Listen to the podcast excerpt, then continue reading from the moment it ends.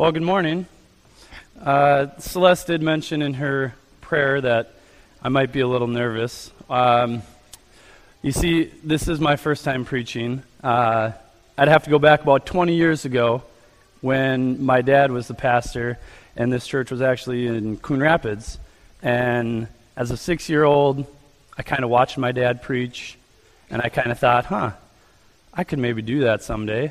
And I always kind of thought of like, well, maybe I could do it the side of my dad. And I just kind of sat there and daydreamed about how, yeah, I might preach alongside my dad someday. Uh, never really thought that that would come to reality here 20 years later.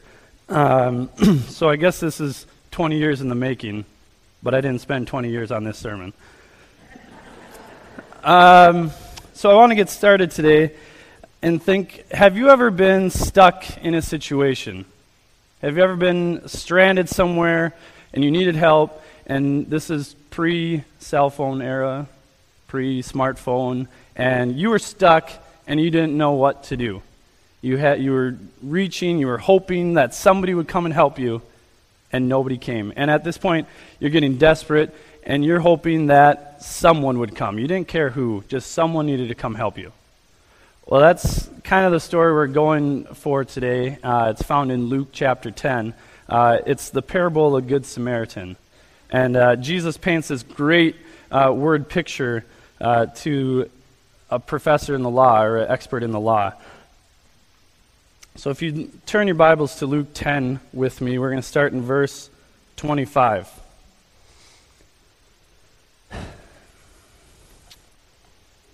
On one occasion, an expert in the law stood up to Jesus. Teacher, he asked, What must I do to inherit eternal life? What is written in the law? He replied. How do you read it? He answered, Love the Lord your God with all your heart, with all your soul, with all your strength, and with all your mind, and love your neighbor as yourself. You have answered correctly, Jesus replied. Do this, and you will live. But he wanted to justify himself, so he asked Jesus, And who is my neighbor? Now, Jesus, being this master teacher that he was, he answered the expert of the law's question with a question. I don't, I don't know about you, but whenever I was growing up and wanted a question, I just wanted the answer. I didn't want to have to think about it. And that's how Jesus is a great teacher is he helped this lawyer get to the question by thinking about it. He made him think about it.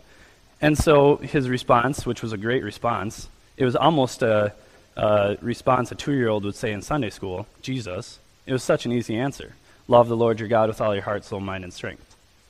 Well, then he wanted more. Now he must move up to about the five year olds who are always asking questions and want more and more and more. So he asks, Well, who is my neighbor? And of course, Jesus could have said, Well, it's someone who lives close to you or next to you, or it's someone who borrows you a ladder or a, some gas for your lawnmower when you run out of it, or maybe two eggs to finish that cookie recipe, right? That's what a neighbor does.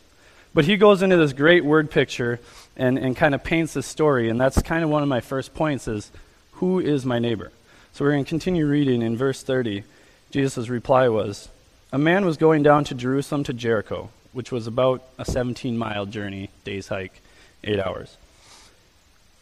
When he fell into the hands of robbers, they stripped him of his clothes, beat him, and went away, leaving him half dead.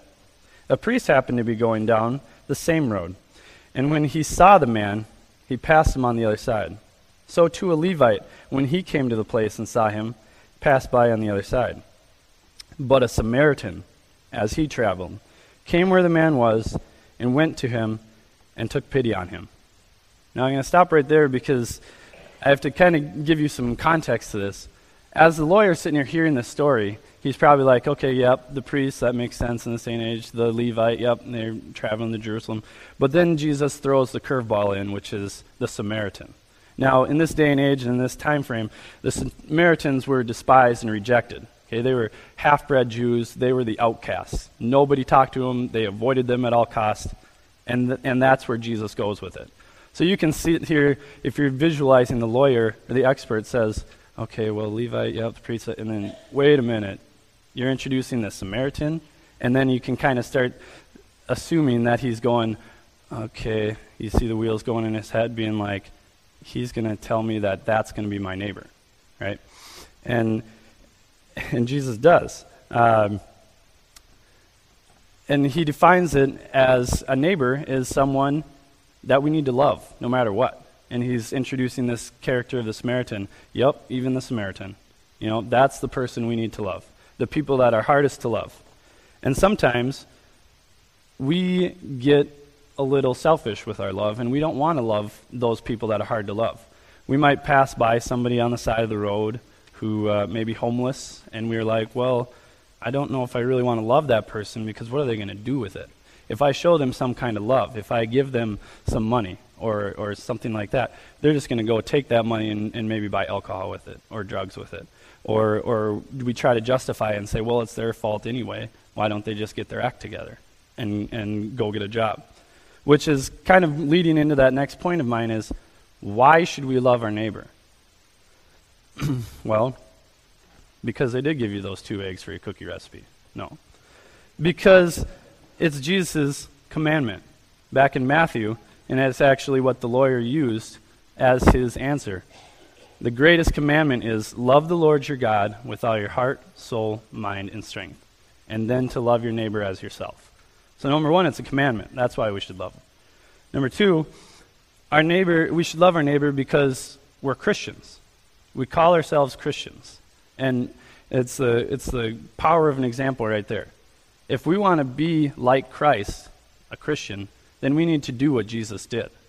What did Jesus do in his ministry? He was constantly reaching out to those who were poor and powerless, and the lame, and the sick, and the lepers, and the Samaritans. He was constantly reaching out to these kind of people. Finally, we should love our neighbor because we have a changed heart.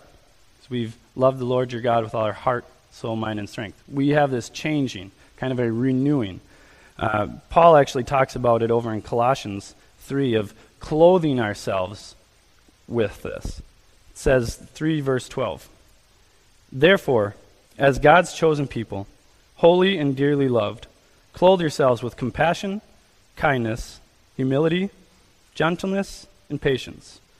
Bear with each other and forgive whatever grievances you may have against one another. Forgive the Lord your God. Forgive as the Lord forgave you. And over all these virtues, put on love, which binds them all together in perfect unity. Now, when we are loving our neighbors, and as Paul tells us, we need to clothe ourselves with each and every one of these compassion, kindness, humility, gentleness, and patience, all together with love. Can you imagine what that would look like if you didn't clothe yourself with one of those? You get over to this person, you say, Okay, I have to love you, but I'm kind of in a hurry. Can you hurry up, please? Think you don't have patience. Or if you're not compassionate about it, yeah, uh, you, you're a homeless person and you know you don't look that great and you don't smell very good, but could you hurry up? I'm supposed to love you. Right? That's not clothing ourselves with everything that Paul just talked about. So we've looked at who is my neighbor, why we need to love our neighbor. Now I'm going to share with you how to love our neighbor. And to do that, I, I looked up words from John Wesley, which was a Christian theologian. It's kind of a long phrase, and I'm going to break that down, hopefully, into some practical steps to help us. He said, Do all the good you can, by all the means you can, in all the ways you can, at all the places you can, at all the times you can, to all the people you can, as long as you ever can. Now, in order to understand that fully, uh, we do need to finish up our, our parable of the Good Samaritan, this great picture uh, that Jesus was telling. I'm going to pick it back up in verse 34. He, being the Samaritan, went to him and bandaged his wounds, pouring oil and wine. Then he put the man on his own donkey, took him to an inn, and took care of him. The next day he took out two silver coins, or denarii, and gave them to the innkeeper. Look after him, he said, and when I return, I will reimburse you for any extra expense you may have. Which of these three do you think the neighbor to the man who fell into the hands of robbers? Jesus asked. The expert in the law replied, The one who showed mercy on him. Jesus told him, Go and do likewise. And I wanted to hit that point again. The, the expert in the law says, the one who showed mercy on him. He could have just said, the Samaritan. Two words, real easy. But that's how despised he was. He couldn't bring himself to say it So he had to, he had to say the full sentence the one who showed mercy on him. Now, do all the good you can. When we talk about doing and going out, we have to put two together. You can't just go out and say, Yeah, I love my neighbor, and then don't do anything about it. Uh, James has a great example of that in his book, chapter 2, verse 14 through 18 says, What good is it, my brothers, if a man claims to have faith, but has no deeds? Can such faith save him? Suppose a brother or a sister is without clothes and daily food. If one of you says to him, Go, I wish you well, keep warm and well fed, but does nothing about this, his physical needs, what good is it? In the same way, faith by itself is not accompanied by action, it's dead. But someone will say, You have faith, I have deeds. Show me your faith without deeds, and I will show you my faith by what I do. Now, the Levite and the priest are exactly what James is talking about here in, the, in verse 14. These, these men are faithful religious men on their way to Jerusalem, but they never stopped and, and helped this man who was left for dead on the side of the road. They just walked right past him on the other side. So they didn't have their faith and their actions lined up. When we do that, that is when we are loving our neighbor. By all the means you can. The Samaritan ended up paying for this complete stranger out of his own pocket. And two denarii is, is two days' wages. So he just paid for a complete stranger two days of his own wages to help him get the help that he needed. And then he also said, if there's any more expenses past that, I'll pay for it. In all the ways that you can. Well, we know that if we break it down, he helped him with his physical needs. He used his own bandages and his own medicine. He helped him with his transportational needs. He put him on his own donkey. I mean, he had to complete that journey on his on foot, while this man was this stranger was riding on his own donkey. And all the places that you can. Loving your neighbor is constant. We we don't get to take a break from it. We don't get to, you know, well, I'm on vacation, so I don't need to show the love of Christ. Well, I'm, you know, at my son or daughter's sporting event, so I'm, you know, focused on their game right now. It, it doesn't take a break. And when we look back to Jesus, it's a prime example. Everywhere Jesus was, he was constantly trying to further his kingdom and constantly talking about the kingdom of heaven. At all the times you can, to all the people you can. I kind of mentioned this earlier that, yeah, we're even called to love our neighbors that are hard to love.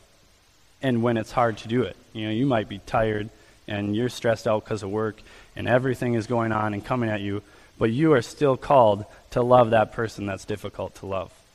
A, a great saying that uh, some of us know, um, Tay the manager of the camp, always tells us it's not what's coming at you, it's what's coming out of you.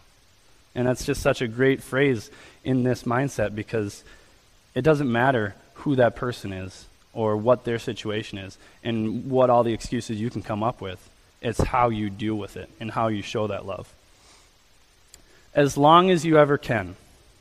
The beauty of this Christian walk that we're on is we continue to get to understand Jesus and God more and more year after year. And we get to start seeing how much his love is for us. And and you don't get that concept fully, I don't think, ever.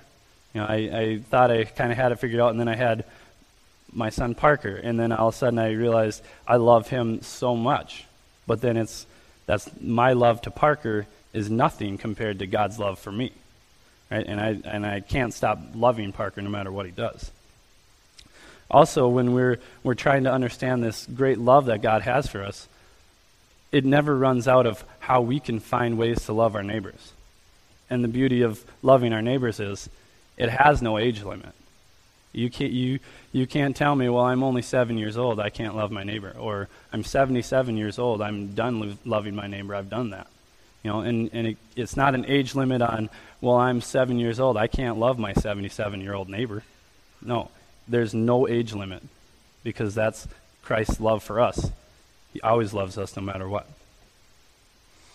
So, do all the good you can, by all the means you can, in all the ways you can, at all the places you can, at all the times you can, to all the people you can, as long as you ever can. Now, one last thing I wanted to hit before we conclude today is this love that we have for Christ. The love of the Lord your God with all your heart, soul, mind, and strength. This, uh, this point is brought up greatly in uh, his book Crazy Love. Uh, Francis Chan wrote it. And he talks about this unconditional love that God has for us. And then when we start reciprocating that love and we love God back, and we, we just have this crazy love going on. And actually, on the front cover, there's, a, there's two arrows there's one up and one down. And that's just this love connection that we have with God, up and down. Well, when we understand that and we do that, we love the Lord our God with all our heart, soul, mind, and strength. Naturally, his love for us is going to come down on us and it's going to come back up. And the only way for it to go is out and to overflow and to go to our neighbors. And we, we reach our neighbors by the love that we spread because we're filled with Christ's love. One uh, concluding story I wanted to leave you with, kind of a challenge, if you will, for you when you go out of here and you look for practical ways to love your neighbor. I, uh, I worked with someone, and she was a, became a friend of mine, and she said that she was driving to work and she passed a homeless man. And she felt bad, but she didn't stop. She didn't give him any money, uh, but she was convicted by it. Second day, she drove past the same man again. Same thing. She's like, I didn't do anything about it. I felt bad. So that day after work, she stopped at a Target or a Walmart. I don't, I'm not remember what store it was. But bottom line was, she went to the store.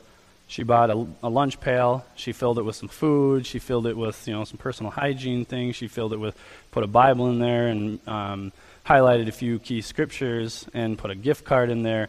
And and she packed up this little um, kit that she was going to give to this homeless person the next time she drove past. Well, on the third day that she drove past, same place, same person that was supposed to be there, he wasn't there. And she said, "Well, it was tough that I didn't do something sooner."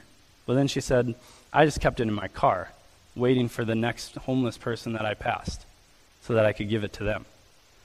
And I just thought that that was a great story of how she was very intentional with how she was going to love her neighbor. And she did something that maybe took 15 minutes, and it was probably going to change someone's life. Just the amount of love that that's giving off and showing Christ. So I want you, as we leave today, to think about neighbors that you can love anywhere, everywhere, as we go out of this place.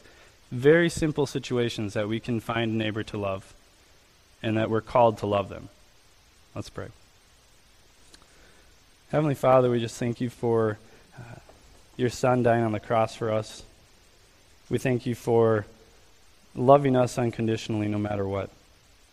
Lord, I pray as we uh, go out today that we would love our neighbors, that we would uh, continue to show your love, and just help us to reciprocate your love, how we love you with all our heart, soul, mind, and strength, and to love our neighbors as ourselves.